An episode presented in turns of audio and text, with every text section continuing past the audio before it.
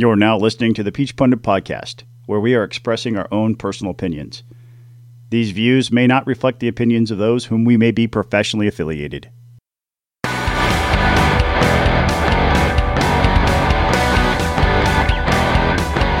Hey folks, welcome back to another episode of the Peach Pundit Podcast. I'm Jason Pye, joined as always by Scott Turner and Buzz Brockway.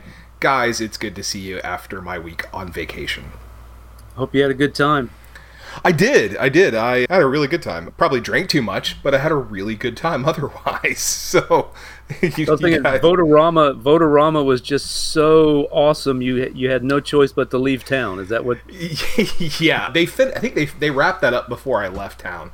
And then the House came back and passed the bill while I was out of town. And yeah, it's some crap. That's what that is.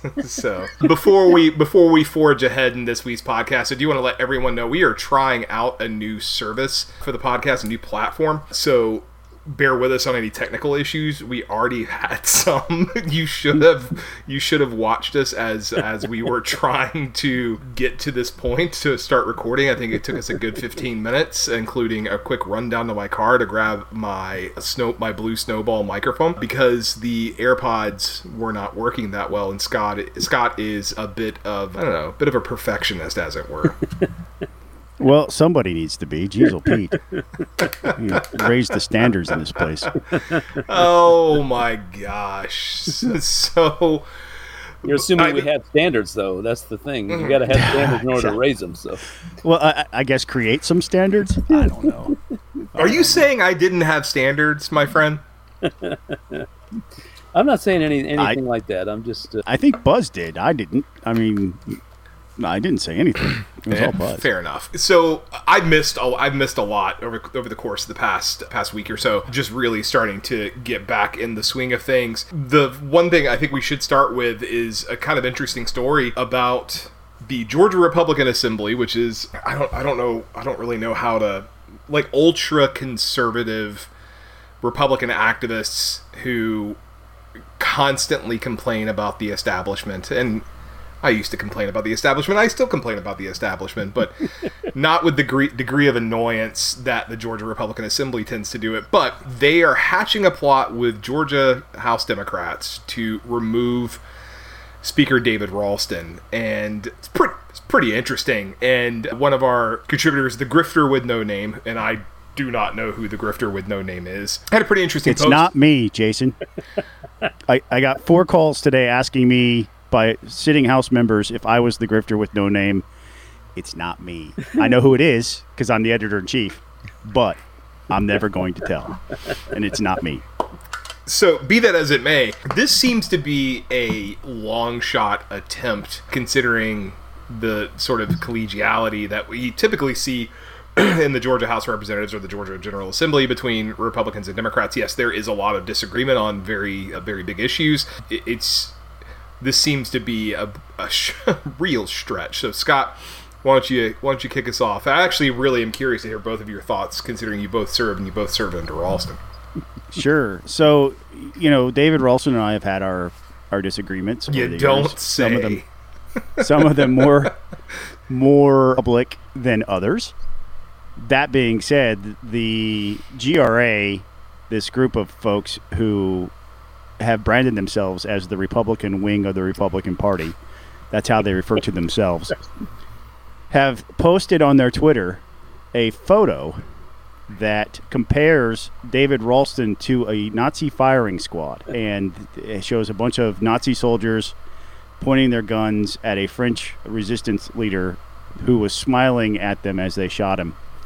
And they said basically that David Ralston is the firing squad here, shooting after other Republicans, complaining that, erroneously by the way, that Ralston is targeting GRA endorsed candidates for elimination, and with the reference or inference that the reason why is because he's afraid that if too many GRA endorsed people get into office, that they will team up with the Democrats and vote for a Democrat for speaker.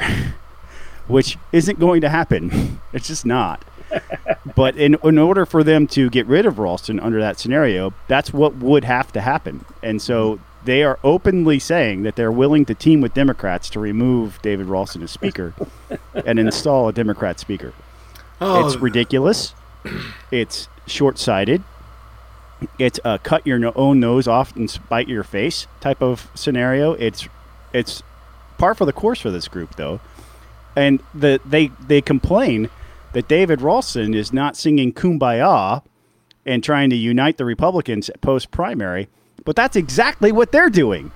So the irony is completely lost on them that they consistently attack Republicans all the time for what they see as a lack of being a Republican or a Republican in name only rhino. It's ridiculous. Yeah. Buzz, let me get your 2 cents. Well, Scott nailed it, but I think what's hilarious is in reality they are the establishment. Their Brant Frost is one of the leaders of this organization, who is also now, what is he, second vice chair? Am I having that right? High up in the leadership of the Republican Party. David Schaefer, in fact, is a co-founder of this organization years ago, from when it was started up years ago. The MAGA wing of the party is the establishment in Georgia. So I don't know, who are they railing against? They can't rail against the establishment because it's them. The imagery here, and Scott, I'm not insinuating that you're not saying the truth about what the image is, but if that is true, that is absolutely disgusting. Yeah. The article has been posted on Peach Pundit with the screen grab of the tweet, so you can see for yourself on peachpundit.com. It's the article by Grifter with no name, who's one of our anonymous posters at Peach Pundit, a longtime political insider with all kinds of insights into Republican politics. And that article very clearly shows documents. I mean, he went so far as to include his email to the GRA representatives to say, you know, here's what I did. I gave them the opportunity to respond, and they didn't. And then we talked a little bit about it yesterday. We went back and forth. He had a really incendiary headline initially, and I was like, let's tweak the headline some, because we don't want to actually make it seem like we're saying David Ralston's a Nazi, because that's not what the article is trying to say at all. So, yeah, here at Peach Pundit, we call balls and strikes, right? I mean, when David Ralston does something that's worthy of being called out, I'm not going to hesitate to call it out. But in this case, he hasn't done anything wrong. And frankly, I've talked to multiple members of the House who were at the caucus meeting this past Saturday, and GRA was never mentioned. You know, multiple people have told me the GRA was never mentioned, but the GRA went ahead and posted as if, one of the main focuses of this meeting was to attack GRA members. And that's just not true. There's nobody in that room who has come forward to validate that claim. Yeah. This is just... It's just, I don't know. I mean, I don't know what has happened to the Republican Party, but this is... let's not act like this is unique to the Republican Party either. No. You have the Mises Caucus over there in... First of all, it's Mises. It's Mises. But, and I also left the Libertarian Party because of the Mises Caucus takeover. We documented that here on the Peach Pundit Podcast, Scott. Sure. I got it. My point is, it's just this just the rhetoric. I mean, it's not just limited to this. I know you guys talked about the FBI raid of Mar-a-Lago last week, which I know we're going to eventually discuss a little bit more today, but it's just, and then the stuff about the FBI and the threats against the FBI. It's just these sort of tactics. I don't know. I think they're going to blow up in Republicans' faces, and this is. I realize this is a small segment of the Republican Party, but it's not. It is representative of the larger Republican Party, and that is not to say everyone is like this. I've known you two for almost 20 years apiece, and I know you guys are very different, but this is some shit. It's what it is. Yeah, it's certainly some stuff. Well, and look, imagine if they succeeded. What does that mean? Let's say that, well, that means that James Beverly, who is an honorable man, but he is a very smart, crafty, not a conservative Democrat. that would mean that he'd be running the chamber. And so all of the things that the GRA wants to happen, which might have a chance of happening under a Republican-led House and Senate and governor, which we may have in the fall, would not happen. So in order, out of spite against David Ralston, they're willing to get nothing. Sure. Yeah. So that goes to your point. It's just, it's stupid. No, and it's the thing I've been dwelling on this a lot lately, including during my vacation. I was thinking about how politics these days are wildly controlled by the margins, more than they have been in the past, however long. But it is, I'm becoming, the belief I have, and I'm sure you guys would probably agree with this. This serves to benefit both parties. This is more nationally than anything else, but it's true here with a group like this, given the tactics they're using. But the goal, I think, for groups like this and others, and including individual politicians, is to drive more people away from the two parties. Because, as you said, Scott, this is not limited to just the Republican Party. Mm-hmm. But anybody who does this, the goal is to, regardless of whether Republican or Democrat, is to drive more people away, get them disenfranchised with politics. That way, the elections will be decided more and more by their base, at least in primaries especially. But that is cynical. It's nihilistic. It's frankly just sad to see, because they're having success. I don't want to vote for Democrats or Republicans anymore. I don't want to vote for anyone anymore. I'm just going to go write Buzz Brockway and Scott Turner, just alternate you guys' names. You guys are going to get votes. Nominated, I will not accept if elected. I will not serve. No, it's. Look, they ignored the Republican conservative policy wins as well. Things that they love, the heartbeat bill, the tax cuts, the gun bills, the things that have become law that are great conservative wins. They're ignoring all of those things in order to play politics over policy, and their focus is simply in the wrong place. At one point, the grifter says, hate the player, hate the game. And they hate the game. And I'm sorry, you're not going to get any policy wins with James Beverly as Speaker of the House. You're just not. Yeah. And the Democrats are not going to make any deals with 9, 10, or 12 Republicans that doesn't put James Beverly at the front of the chamber with the gavel in his hand. Yep. So they're doing is dangerous. And I guarantee you, and this is what I say by in the long run, you might think, you live in a bubble. You live in this bubble where you think you know best what Georgians or Americans, whatever group of people you're talking about, whatever you think that you know best what they want. You have no idea what the average person wants, because the average person, you look at, I was writing about this last night. I was talking about something like same-sex marriage. And I don't want to get into a debate on that. I'm not bringing it up to get into a debate on it. But I was looking at a Gallup poll, and 70% of Americans support same-sex marriage. That includes 55% of Republicans.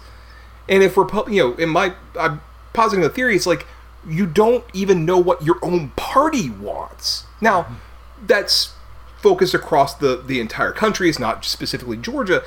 But you're going to wind up driving more people away from the Republican Party, voters who should theoretically be with you, because of your tactics. And that is going to happen, and it's going to be... I am watching the absolute destruction of the Republican Party right now, and I don't know whether I should get tissues or popcorn. Yeah. Well... Anyway, so... Moving along, Medicaid expansion is coming up once again, and this seems to be an annual discussion that it's talked about right before a session. I know we're several months away. We're 5 months away from a session, but it will be discussed, I'm sure, more and more as we get closer to the next session of the Georgia General Assembly in January. But this is coming out again, and it's, some people seem to believe this is something that's on the agenda right now, that Republicans might go along with Medicaid expansion, considering I believe this is an issue that is now, it used to be one that was determined by the governor, but now it's one that's determined by the state legislature as a whole. Mm-hmm. That law was changed, 4 or 5 years ago, I believe. So, yeah. This seems to be a little on the wanting side, to say the least. It's complete BS. It's wishful thinking by the person who wrote the article. I've talked to several members of the legislature. I've talked to some folks in the governor's office, and I've asked, where's this coming from? And they're like, we have no idea. Nobody's talking about this. But the article makes it seem like the Democrats are in deep negotiations with the House Republican leadership, and that's just not the case. It's complete BS.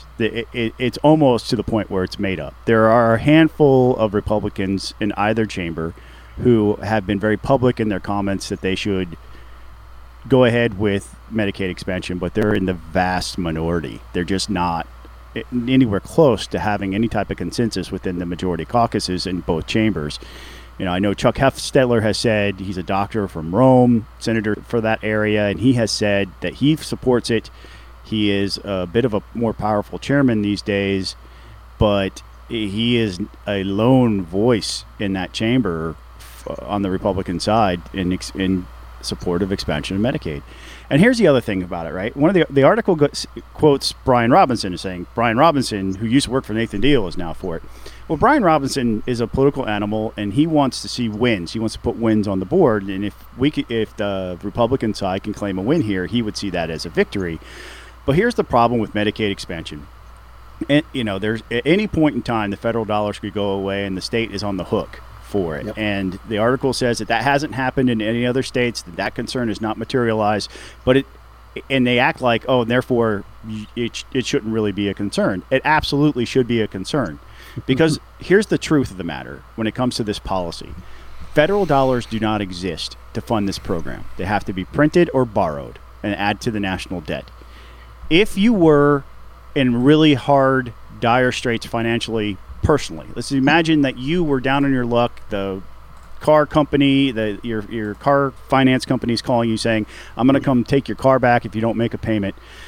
And you go to your neighbor and you ask them for a few $100s to help you make your car payment so that you don't get your car repoed. And they say, well, I don't have the money, but I'll print it up real fast. Would you take the money? No, you wouldn't, because that would be irresponsible and nigh immoral to continue to use that resource to help fund your own personal needs. And that's where the state is, right? The posture of Georgia in Medicaid expansion has been that the federal government doesn't have the money, and just because they're willing to say, we'll throw you several $100 million to help you fund it, doesn't mean that's the right thing to do. And the Democrats ignore that aspect. They say, oh, we could be bringing hundreds of millions of dollars into the state, but they ignore the fact that money doesn't exist, or it has to be borrowed and paid back later. There is no balanced budget at the federal level, so you are acting irresponsibly, not just for the state, but for the country as a whole, by accepting those dollars. Yeah, and the free money, and look, I mean, if I recall correctly, and it's been a while since I've worked on Medicaid, and I always hated Medicaid in terms of working on it, but if I recall correctly, it was 100% for a few years, and they eventually dwindled it down. It eventually got to 90% federal funding, so 100% was paid for by the federal government at the start. After a few years, it got reduced down gradually to 90%. The state was responsible for the rest. That, and Scott, you're so we would still have to come up with funding for it. You know, granted, 10%, but you still have to come up with funding for it. Never mind all the issues that existed with Medicaid before the ACA still exist, because the program hasn't been reformed. Yes, some states have gotten waivers and they're doing Medicaid on their own terms. Fine. Some of those ideas are better than others. The issue here, as Scott said, is there is no funding mechanism for Medicaid. This is not like Medicare Part B, the hospital insurance trust fund. There is a funding mechanism for that. There's not for the rest of Medicare, with the exception of Part C, which is paid for by premiums. But the rest of Medicare is not funded by a a tax revenue, a tax arm. So Medicaid entirely exists through debt, through printing money. But the problem we see here is, and one of the things I didn't get to mention beforehand is I actually also wrote something. I think I sent it to both of you.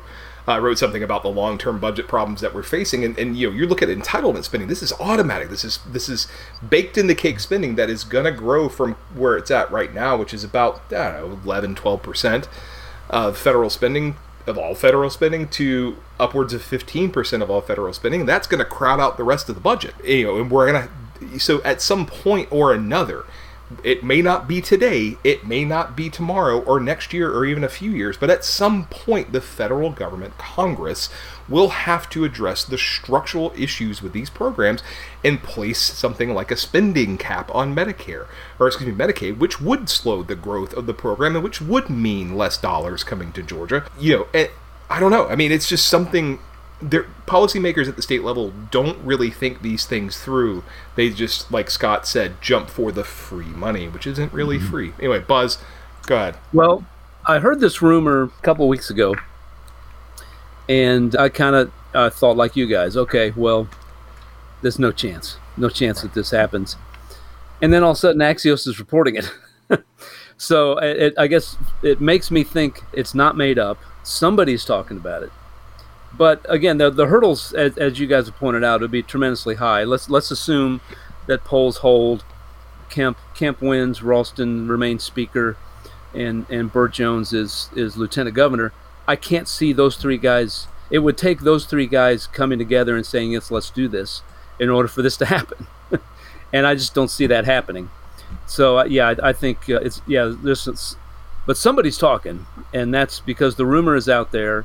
And it's reached the ears of Axios. Nobody's on the record, and of course, Scott, as you pointed out, Chuck Hefstetler, has, you know, at least to his credit, he's been consistent. As long as he's been in the legislature, he's said he's for it. And I don't know that it's coming from him because he's already publicly on the record. So why would he then go off the record and spread rumors when he's already been out there public? Right. Somebody's talking, but I don't know. Yeah, I just don't see it happening.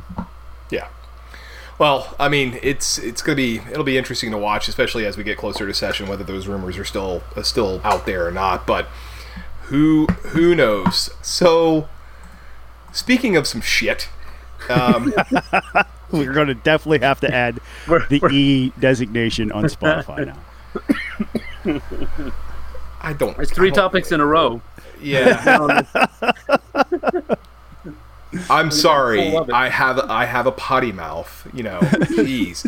By the way, speaking of which, I have never heard a politician cuss as much as I've heard Alan Powell cuss. No, that's true. So, I remember walking around, this has been 15 years ago, walking around the Capitol one day, I was just up there visiting, and hearing him talk to someone, and God have mercy, he made me blush, and that's hard to do. So there was a data breach in Coffee County, Georgia. Sidney Powell, the same woman who brought us, or is it? Well, data was literally stolen and copied. This Sidney Powell, the same woman who brought us the Kraken lawsuit that was full of misspellings, inconsistent misspellings, and.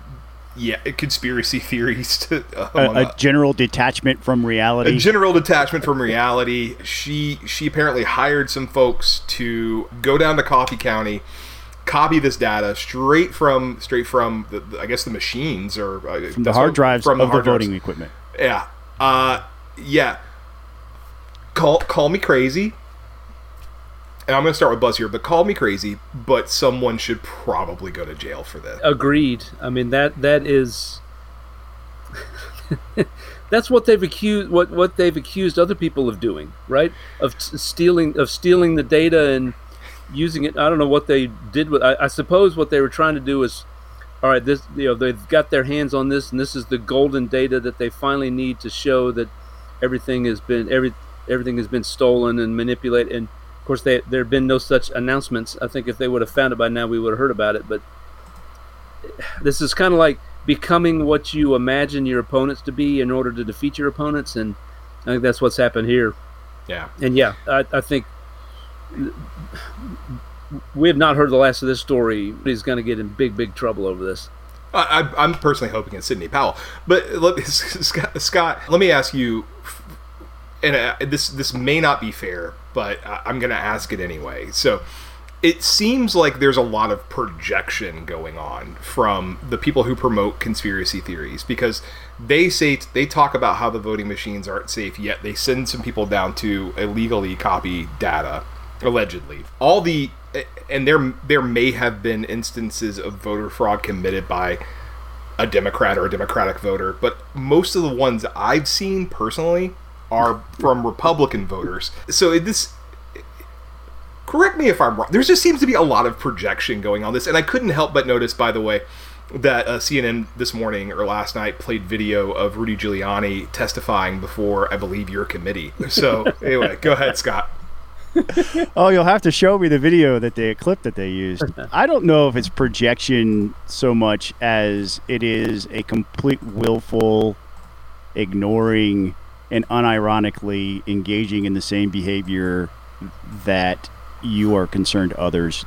You know, the hypocrisy. I think it's blatant hypocrisy to engage in this type of thing. The former election director down there is a lady named Misty Hampton. When I was on that committee that you just mentioned, we saw video of her explaining how easy it is to rig, quote unquote, the reconciliation process, which is when people use hand-marked paper ballots on their mail-in absentee ballots. They may not have that particular race bubbled in all the way, and the machine can't read it properly, or they bubble in two races in one, or two candidates in one race, and it goes. And when that happens, the machine kicks it out and says this needs a human to look at it, and then that reconciliation process requires the election supervisor and then the election board to sign off. So you need at least a minimum of three people, one Democrat, one Republican, and the head of the election for that county to say this is in fact what the intent of that voter was, or we have to scrap that race for this particular ballot. And in the video, she was making it seem like anybody could do this, and you can't do it legally unless you have multiple people in the room when you do it.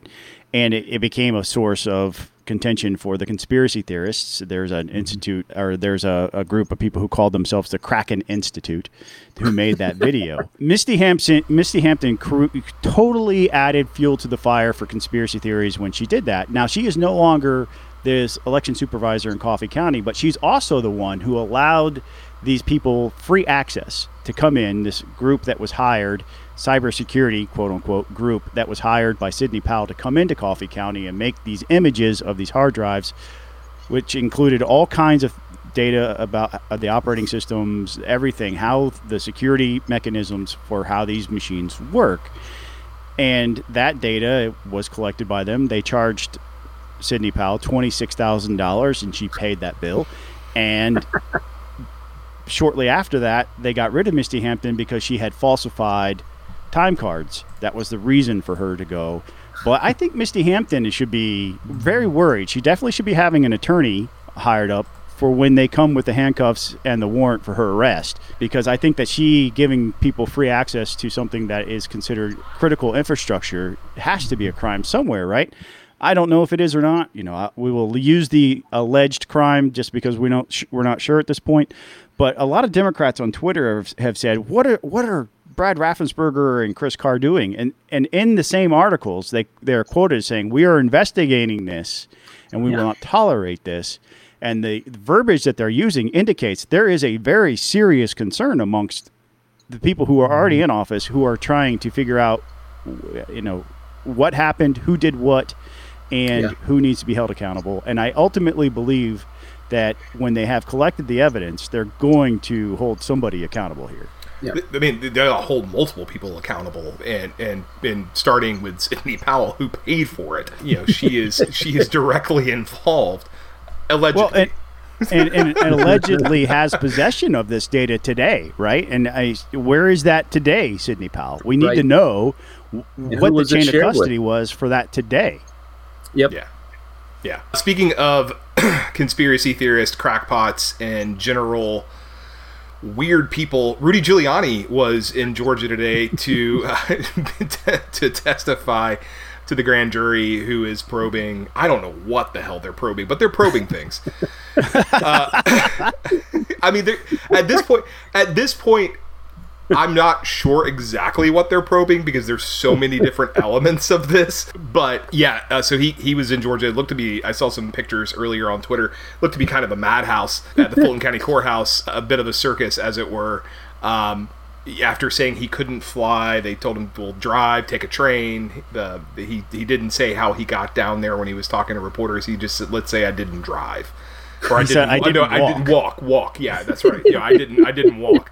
But he's now a target of the investigation along with several other people. Obviously, Senator Lindsey Graham is eventually going to testify, but at least that's what a court says. This is, I know that all of us have, we each have our different take on this. We each have a different, not so much a different take on the way the district attorney, Fani Willis, has handled the situation. She certainly made some mistakes, but this is getting really interesting to me. So, Scott, I'll start with you. Well, I just think it's great to have him here, that it, you know, he overcame whatever challenges he said would have prevented him from coming. Welcome back. Yeah, I thought it was interesting that when he got to the courthouse, he was accompanied by Vernon Jones, the erstwhile candidate for governor and then Congress. He didn't appear to be sick. He didn't appear to be in poor health. So I'm happy for him for that. And whatever comes out of this, I don't know, man. I still think it's a fishing expedition. I'm not sure from her perspective in what she's investigating of what happened in Fulton County still rises to the level of illegal. The jury is out on that, to use the phrase. But I'm just glad that he was able to make it. You know, that's my take. I don't really have a whole lot to add other than I wish that I was allowed to ask him questions when he did come testify in front of committee. I was not allowed to ask him questions, and that would have probably ended any of my career in politics if I had, because I have questions for Rudy Giuliani a lot, and it starts and ends probably with the concept of, do you understand the difference between a ballot box and a suitcase? It's the whole thing around Rudy Giuliani is just really interesting because, one, it's been just a sad fall for him from being the America's mayor and on 9/11 and all the goodwill and you know, leadership he showed and after that, and then, you know, when he ran in 2008, because I know people who were supporting him, and he definitely came across as having one of the better economic programs, if I recall correctly. To 12 years later, someone who maybe should be in a retirement home. Yeah. Buzz, I'm going to let you jump in. No, I agree with you. It is sad. I mean, this is a guy, you look at his career, he made his name by taking down the mob, helping, you know, prosecuting the mob in New York City, busting them up.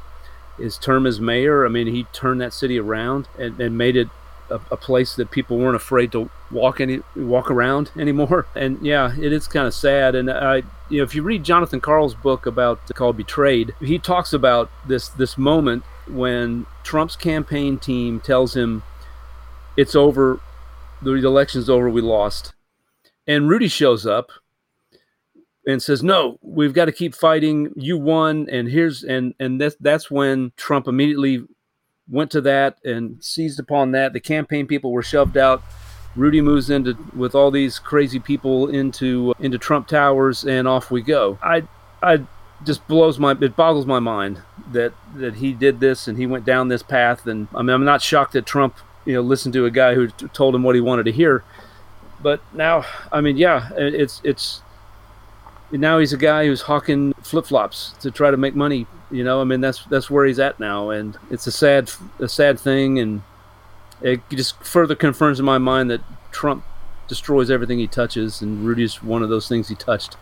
Yeah, you know, it's interesting, and I'm going to segue into our next topic, but it's interesting that Georgia has not responded in the same way as other states with Trump-backed candidates. Obviously, David Perdue lost, Vernon Jones lost.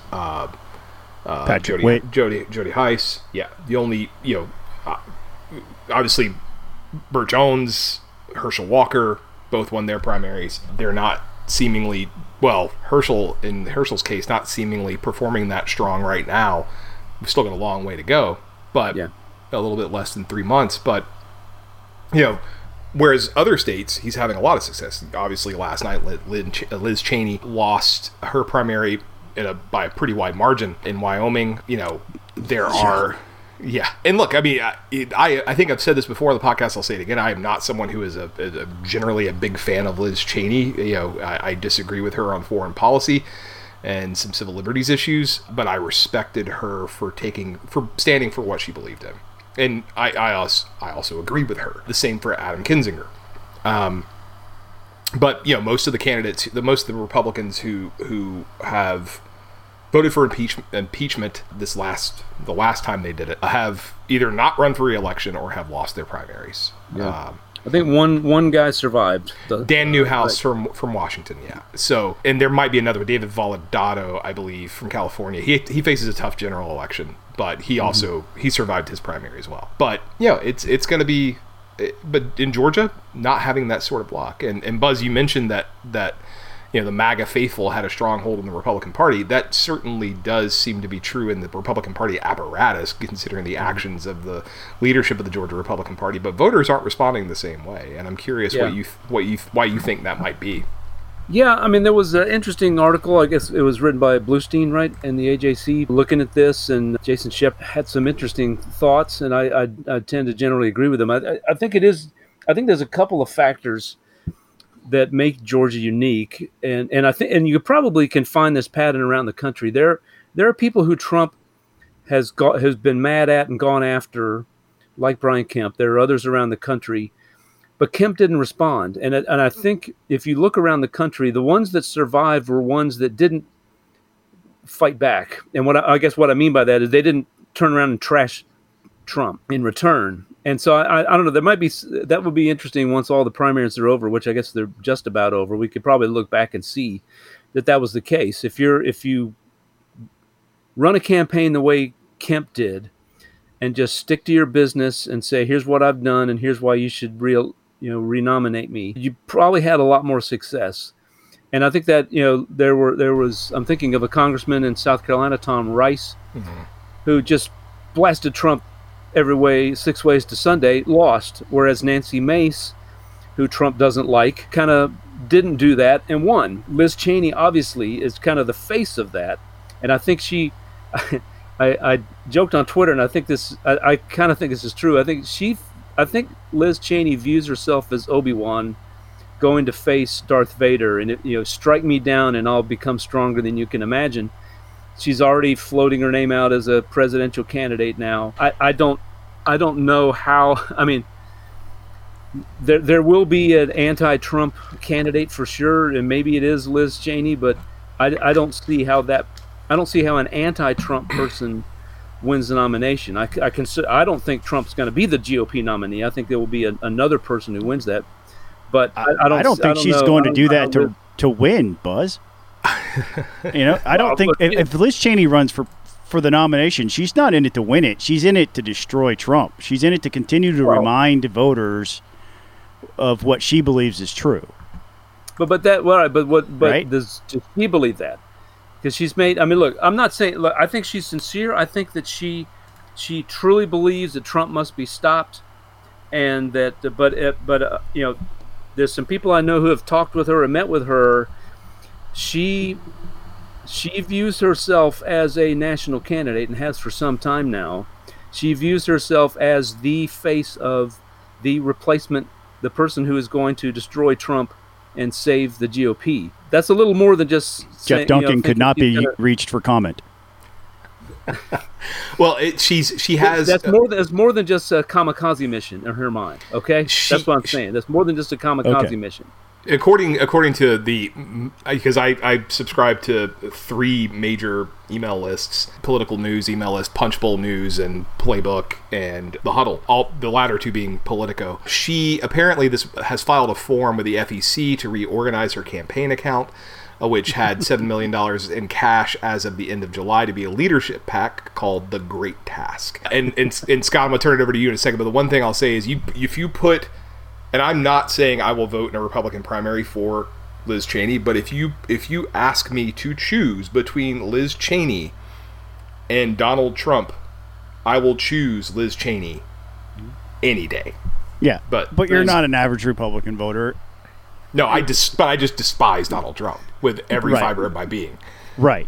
And that's what would be your motivation. The majority of the Republican Party does not feel the same way that you do. The average Republican voter doesn't feel the same way that you do. The question that was asked in the AJC article is, now that Liz Cheney is gone and some of these other folks, Trump is winning at a clip of something like 90% of his, and even though he kind of fluffs his batting average by picking people like Barry Loudermilk, who didn't have an opponent in the primary.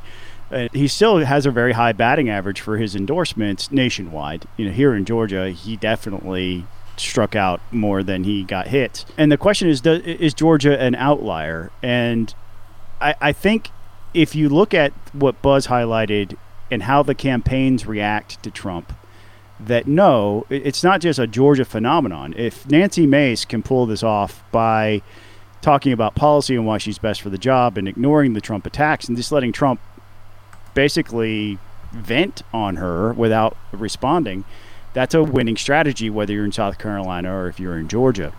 Mm-hmm. So I think that Georgia's not an outlier per se. I think that incumbency advantage still matters. And that number that you just gave me is $7 million. What was she spending her campaign funds on? She got 37% of the vote. Like, why aren't you spending that money to try to keep your seat? Clearly, she was self-sacrificing in an effort to launch into something else. Well, why else would you do that? In her defense, Hageman, yeah. She didn't raise that much money, especially by comparison, and she still blew Cheney out of the water. Cheney could have spent her entire war chest and still lost. I think for Liz Cheney, there was another factor. I saw a report on PBS NewsHour. My mom loves to watch it, so I watch it with her. They were talking to people there, several people. Obviously, Trump's very popular in Montana. Okay, you can't downplay that. But there were several people who said, Liz Cheney's from Virginia. She ain't from Montana. So I think Wyoming. You take those two... Wyoming, yeah. So you take those... Whatever. Sorry. Flyover country. They all look the same. You take those factors, right? That she's not from around here. She's attacking a guy I like. Who the heck is she? And so I think those two factors... culminated where it was a butt whooping, man. It was. I mean, I remember Tim Huelskamp from Kansas. He lost his primary to Roger Marshall, and Marshall attacked him as a Washington insider. I mean, those sorts of attacks can be, take away the Trump stuff. Those sorts of attacks can be very valuable in a campaign. The one thing I do want to note, and a friend of mine just sent this to me: Donald Trump is also endorsing in Democratic primaries now. Really. The Democrats are endorsing Trump candidates now? Yeah, he writes on his social media network, Truth Social, a vote for Carolyn Maloney in New York 12 is a vote for the future, exclamation point, like he's for real. She is a kind and wonderful person who has always said terrific things about me and will support me no matter what I do. This has got to be a joke. This has got to be a joke. Those are words that he would use, right? And that the important thing would be that she said nice things about Trump. Have you been taken in by a satire site, Jason? I think I might have, because this has got to be... This isn't your Letterman, is it? Oh, my gosh. I don't know. My keyboard's all the way over there, so I can't go look it up, but this has got to be a joke. It probably is. This can't be real. This is what real time getting pranked looks like by Jason's unknown friend. We put that in the huge if true category with the emphasis on if true. I mean, if true in all caps, exclamation point, exclamation point. This is a joke. This is a joke. It's a good joke. It's a good joke though. And it got me because I didn't have a chance to read the whole thing. As I'm sitting here listening to you guys talk, I'm making excuses for myself. I should have read it before I repeated it on air. So this is what it's like to look like a jackass in the middle of a podcast. So, speaking of jackasses, Marjorie Taylor Greene, she who must not be named, even though I just named her, she has filed articles of impeachment against Attorney General Merrick Garland, and I have not seen whether those have actually been posted on Congress.gov for the search warrant that was issued at Mar-a-Lago. I realize I'm in the minority on this, and I think there is a debate and a discussion that should happen amongst people of good faith whether it's a good idea or a bad idea to prosecute a former president, especially one like him who has cult-like supporters who are already like making threats against the FBI.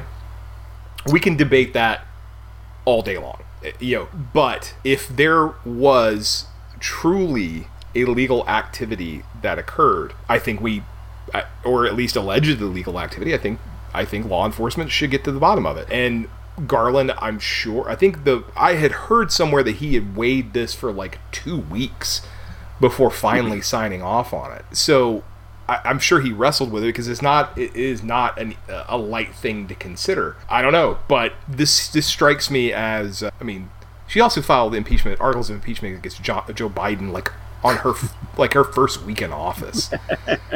So, this is never going to be considered, at least in this Congress. Next Congress, if Republicans have control, maybe. And I do want to talk about that in a second. But I don't know. Scott? Well, I think it's par for the course for Marjorie Taylor Greene. She has to show that she's doing something because she's not doing anything.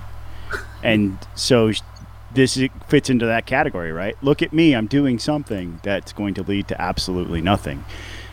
Should Merrick Garland be impeached? The jury's out, right? What has actually happened here? Now, last week on the podcast, you weren't here, so we talked about this concept of, hypocrisy within the media and equal weights and measures between Hillary Clinton and her email server and Donald Trump and these documents. We talked about that at length.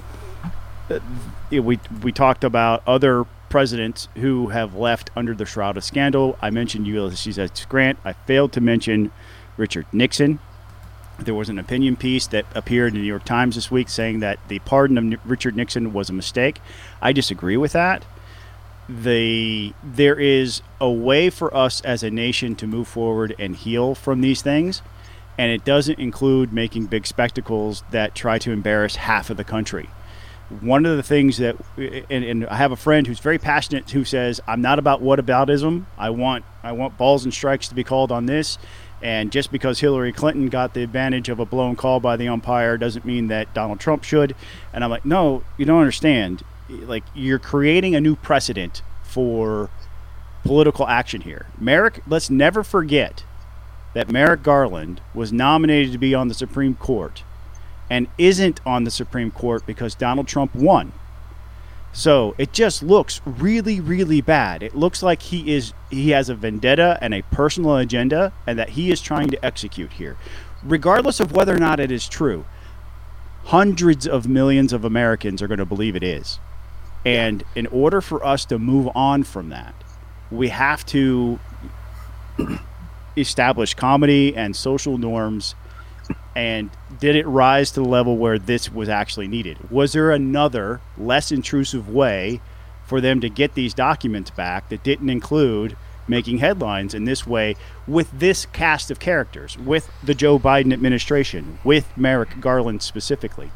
Could we have done something like a public pressure campaign to release the information saying, hey, we believe he has this stuff illegally, and then they could build the groundswell of support? But they didn't do any of that. They went straight with the heaviest hammer in their toolbox and attacking Trump. And all of that to say, at the end of the day, when Marjorie Taylor Greene, bringing it back to the Georgia connection, files these articles of impeachment, she's just fueling that same fire. The tit for tat, the ping pong, the political ping pong match from hell. Let's, you hit the ball at me, I'll hit it back harder, and we'll just go back and forth and continue to be divided. There is no path forward when you take actions like this towards healing as a country, and we desperately need leaders like that, not like this. One of the things I wanted to mention, and it'll take me a second to pull these up, but there are three statutes listed in here. One of them actually deals potentially with financial crimes. I gotta pull it up because I remember someone telling me about this. Hopefully, it was not the same person who sent me a satire tweet. So it was 18 USC 1519, which is destruction, alteration, or falsification of records in federal investigations and bankruptcy. So it's potentially a financial crime here too, but it could also be just simply destroying records that that's been documented or allegedly where he's destroyed records while he was in the White House. He may have destroyed them after with these documents that he had in his possession. The one thing I want to note real fast before I turn it over to you, Buzz, is that Greene has not actually filed this yet. I'm looking at her congress.gov page. The last piece of legislation she introduced was on June 23rd. She may have just gotten it drafted, but she has not filed it. Are they even in session? I mean, can you file? I don't know. Can you file it? You can file only when they're in session. That includes pro forma days too. Okay. So they were last in session on Friday. They had pro forma days before that. They've had pro forma days since. No legislative work happens during pro forma days. There are no votes or anything like that. But she theoretically could file it during a pro forma day. Anyway, go ahead, Buzz. Well, yeah, I mean, I think last week I said that I thought there needed to be transparency in this. They've released the warrant itself, but I didn't know, and I learned this from listening to Andrew McCarthy, former federal prosecutor, was on the Ricochet podcast. I commend the podcast to you because he explained a lot of this stuff. But there's the warrant, and then there's supporting documents to that warrant, where the FBI or the Attorney General's office would lay out essentially what sort of case they're building against this person, in this case Donald Trump. So that document will not be released, and nobody will see that unless there's a prosecution, and then of course it will, they will file paperwork, and then you'll know. So we won't really know why they went in there. McCarthy believes that, and he pointed out, he said, look, what you do. He said, if I'm gonna raid Scott's house, and I know I have pretty good evidence he's a drug dealer, but I also think he was involved in a robbery. I'm not gonna put anything in there about the robbery. I'm gonna put in the warrant exactly what I know I can find. And if you go in and I find the implements or the evidence of the robbery, well, they can collect that information as well. So you put in there what you know you can get. And then you get all sorts of other stuff while you're there, and of course they so what appears to be a dispute over presidential records, it could be all sorts of things. It could be wrapped up in the January 6th investigation. It could be who knows what else it could be, and we may never know, because if they don't prosecute him, then we'll never really know what this was about. So I think that. I think gets back to the point that Scott was making, is you've got to be really, really careful. It doesn't appear, from everything that I've read and heard, that Joe Biden had any inkling that this was going to happen. I can't imagine that Joe Biden and his campaign people in the White House are excited about this, because it does give that appearance that he's doing what Donald Trump never did. Sure, Trump led the chance of lock her up. They never locked her up. They never even attempted to lock her up.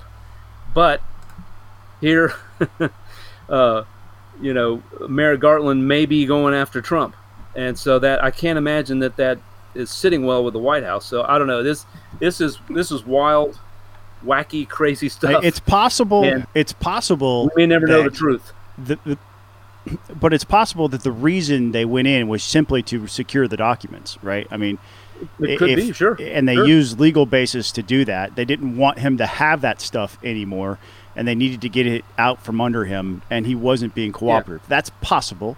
It's possible that there will never be federal charges for this, which again begs the question, was there another way? And there had to have been another way. Pretty heavy-handed to retrieve some documents. Yeah. Well, exactly. a couple quick things. The first thing, to Buzz's point about revealing this document that the DOJ doesn't want to reveal. I think that hearing is tomorrow, if memory serves, and Trump had until today to file whether he wanted the document released or not. Yeah, I mean, everybody's saying the same thing. If that gets released publicly, it basically is the roadmap to any case they're building. So that would be problematic, and that's something actually on this one I've been wrestling with. It's like, yes, I understand that, but this is extraordinary. So, and then the other thing I'll say with Merrick Garland, Scott, I can't remember if I've already said this or not. So if I've said this, please tell me to shut up. No. Okay. Moving on to our next topic. So the other thing was basically like, yeah, Merrick Garland was denied a Supreme Court seat, but that was Mitch McConnell's doing, and there was no guarantee. He would have had to have been renominated by Hillary Clinton for him to get that seat. That was not necessarily a certainty that he would have been renominated. Now, he might have, but it wasn't a certainty. He, you know, at the end of every year, nominees that aren't considered, and this is every year, not just every term, every year, nominees are sent back before a new session begins. And this would have been especially true because you're sending back a nomination to another president. I would say that Merrick Garland had a non-zero chance at becoming a Supreme Court nominee. I'm not disagreeing under Hillary Clinton. That was closer to 100 than zero. I am not disagreeing with you in terms of he had a non-zero chance. And then Trump becomes president, and it went to zero. That is that part is correct. So, but my point to all this is yeah, there are potentially motivations here. You know, whether he should recuse himself, that's a question that potentially should be considered. Whether a special prosecutor should be appointed is something that should be considered. But no matter how this played out, you know, the same accusations are going to be made. Mm-hmm. And you know, you also have the other question of if there is demonstrably examples of Trump breaking the law, you're going to have complaints that there's a different standard, there's a different set of rules for people who have power and influence, and Trump has power and influence, whether I like it or not, he does. So you're going to have to contend with that, and you know, I don't know. There was something else I was going to say, I've forgotten what it was, but yeah, I just don't. I don't think. Oh, and his claims of executive privilege, because both Giuliani talked about this too, and I meant to bring this up before when we were talking about him. Giuliani's talked about executive privilege in context of him not having to answer questions. And then Trump has talked about executive privilege in terms of some of the documents that were... First of all, executive privilege has been waived. That does not stand in... That is not controlled by a former president. Executive privilege has been waived. And also, like, executive privilege... And I'm not... I believe there is litigation on this. But executive privilege does not apply when there is criminality involved. That is being investigated. So, you know, the presidency. Look, my big hope from all of this is that both sides will see we need to put more checks on the power of the executive branch, and specifically the office of president. That is my dream. You know, unfortunately, it's as Scott said, just another partisan escalation from both sides, and it sucks, and it's annoying, and I hate it, but... Don't blame you. Yep. The one thing I wanted to touch on real fast before we move on to our final few topics, have you guys been looking at the and again, with the caveat that the election is you know, a little less than 3 months away, have you guys been looking at polls lately? No. Okay. It's getting pretty interesting, including... Yeah, I've been kind of watching the generic congressional ballot. I'm getting a little freaked out.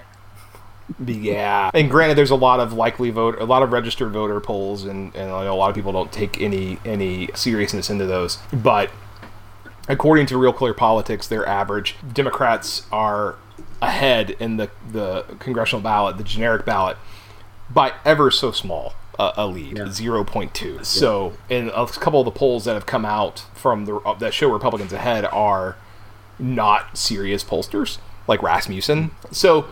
You got to wonder, and look, I think considering if you do the math on that, Republicans already have about 212 seats, 214 seats. I don't remember. I did the math the other day, and I don't have it here in front of me. They're already almost there. But we don't run congressional elections generically, and you have to take in the fact that we just underwent redistricting, where a majority of the legislatures are Republican controlled, so there's that as well. No, Go ahead, Buzz. I think this gets to what we were talking earlier about Donald Trump and Liz Cheney and all these sorts of things, and Trump's hold on the Republican Party, and did it happen here in Georgia? if a lot of these people that Trump endorsed and you know, pushed forward, twisted their arms into running and so on and so forth, if they lose, that's bad for Trump. If Herschel Walker loses, which he might, if Mehmet Oz in Pennsylvania loses, he might. That's, you know, and if they fail to capture the Senate, or if they have a slim majority when a lot of folks were expecting a massive wave, you know, that alters what the 2024 calculus is, and Trump's ability to steamroll himself to the nomination. Yeah. So there's a lot left to be played out here, but yeah, I'm getting word. I'm in a little discussion, a Google group, and with some politicos and writers and stuff. And last week I said, "Hey guys, talk me off the ledge here. We got a bunch of bad nominees running for Senate. This congressional generic ballot is that was a big lead is evaporated." And yeah, they tried to talk me off the ledge, and then there are others who were like, "No, I'm right on the ledge with you, Buzz." No, this is according to a Cook Political Report, which prognosticates all the House races. Republicans, if you include leaners and likelies, are at 214. There are 34 races that are considered toss-ups. And those 34 races that are considered toss-ups, Republicans, these are the Republican toss-ups. Only one of them is in the R column. It's in C13, North Carolina 13, it's a R+2. Everything else, there are two that are even, everything else is D+1 to D+5. And on the Democratic side, they face some similar problems. Yeah. You have Jared Golden seats in R+6, Alyssa Slotkin seats in R+2. But the rule that I always operated under, and FreedomWorks always operated under when I was there, was that if it was an R+7, R+4 or lower, it was truly a toss-up. So that's just something you got to keep in mind. That and Buzz is right. In the Senate side, at this moment, and let's talk again, the week before the election, but right at this moment, I don't see it. I don't see Republicans taking the Senate. All right. So the ways I talk myself off the ledge are that, I've talked with some people who are involved in spending campaign money on behalf of, to try to get candidates elected. They've been told by their Washington national counterparts, get us involved in every race that's D+5 or better. So the folks with money are still thinking Republicans are going to do very well this fall. Yeah. And then I think, look, to Herschel's credit, it seems like he's kind of getting his feet out from under him, or getting his feet under him, campaigning a little better, being a little steady. There's fewer gaffes. That's all good. He's agreed to. I don't know if they finalized it, but he's going to debate Warnock, so he'll be on the stage with him at least. So who knows? And I think there is a lot of stuff left to play out. But yeah, Scott, I'll let you have your say before we move on. I don't know if you have a say. No, I said my say. Okay, the last thing I want to discuss before our final two topics, the CBO, the Congressional Budget Office, releases these reports on an annual basis, sometimes more than annual, but I nerd out over them in a big way. And one of the first one, and they released these two reports the same day. One is the long-term budget outlook, which basically shows how screwed we are fiscally. And I'm not smiling because I'm enjoying the fact that we're screwed fiscally. It's just really interesting to me. The second one is America's is demographics. And the demographic one, I've written about both of these. They're both fascinating. But the demographic one is one I wrote about today, and it came from a conversation with a House Chief of Staff who emailed me about 2 minutes ago and told me her boss is going to co-sponsor the bill I was pitching them, which is super good news. But we were talking about this, and this came up, and I said, well, I can write something for you. I can put together something for you on it to sort of educate you on the issue. And I was like, but it's not criminal justice related. It's just, she goes like, no. We want it for like broader issues. Just to we want to see how bad it is. I was like, okay, so put something together. And I don't know, it's just, the report is called The Demographic Outlook 2022 to 2052. And I posted this on my Substack, exilepolicy.substack.com, if you want to go look at it. And do you know the year that the number of deaths will exceed births in the United States? 2042. Probably pretty soon. You're close, 2043. At that point, the population growth that happens in the United States will come from immigration. And then AOC has finally won. Yeah. The labor force participation rate, which they didn't include the data specific to that, they only gave averages.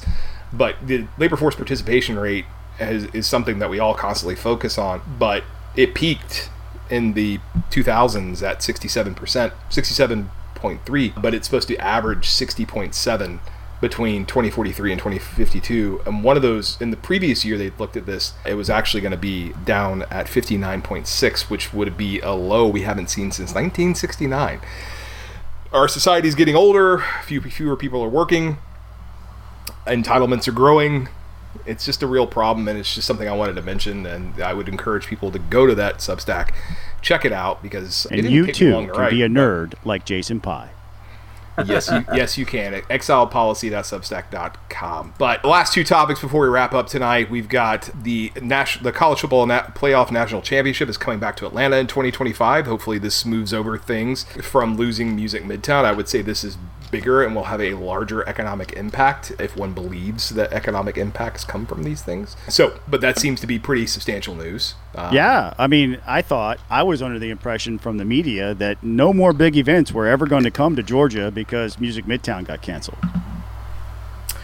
That's what That was certainly how they made it seem. Yeah, we know Georgia, University of Georgia Bulldogs will have an opportunity to play in this. Should they have a good season? We know Georgia Tech won't because they won't have a good season. Hey, man, the rebuild is underway. Things are looking up. You heard what Mayor Dinkins said. He says, look, he's a Georgia Tech alum. He says he's looking forward to it being a Georgia Tech national championship game in 2025 right here in Atlanta. I'm with him. You know, I would like that too, only if I could see my uncle, who's a Georgia Tech fan, cry. But sorry, Uncle Ron. But I'm speaking truth to power here. So I want to watch you cry as your team loses. But you know, I'm just anxious to see Georgia Tech have a winning record again. You know, I mean, that's just. Hey. You know, or to put up some points against the Georgia Bulldogs. You know, that would be this year. I'm already out there on record. We're going to be 8-4 this year. 8-4. There you go.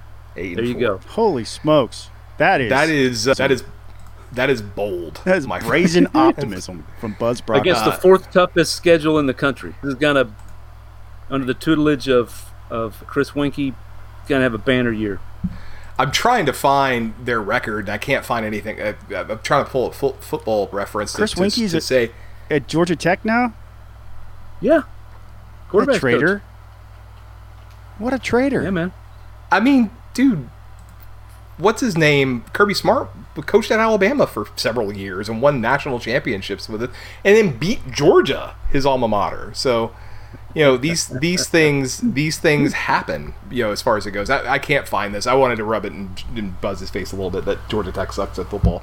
Your basketball school, just accept it. Or baseball school, accept it. So accept your fate. And then finally... I know. Three straight years of 3-9. So or three. I guess Collins' record so far is 9-25, okay? I'm embracing the suck.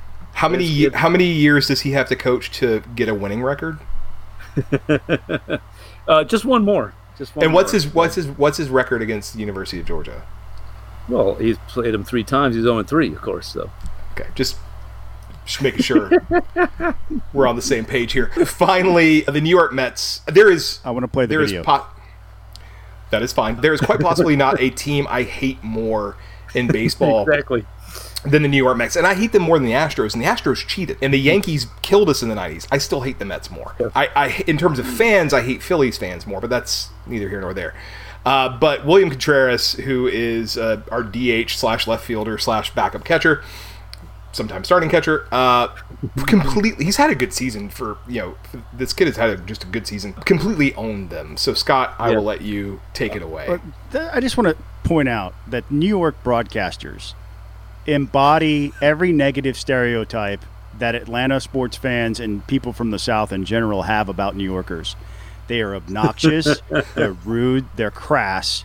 Bottom line is the William Contreras steps in the box and it says he you did hear the music that he walked up to was Narco, doesn't seem right.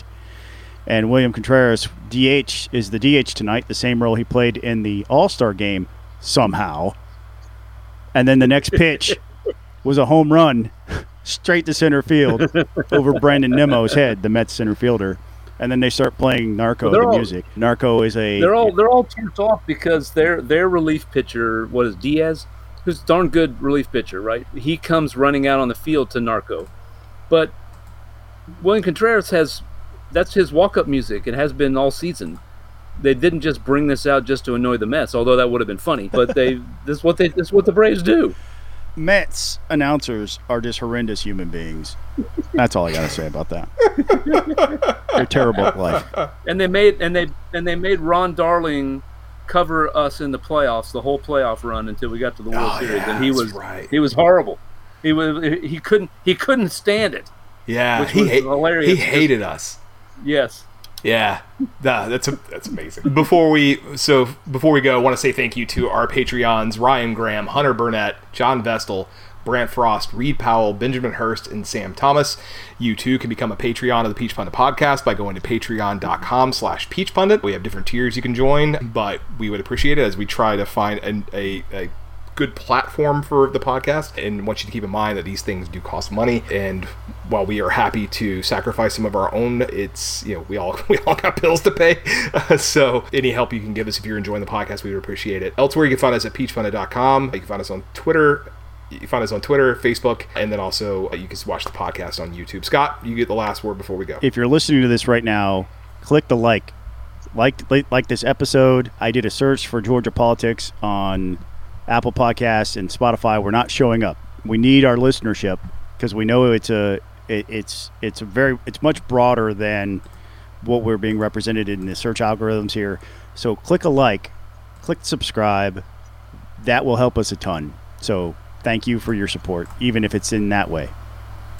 Yes, I agree with Scott. Go Braves, beat the Mets. Go Braves, beat the Mets. That game's about to start. We'll see you later. See you next week. Take care. Later, guys.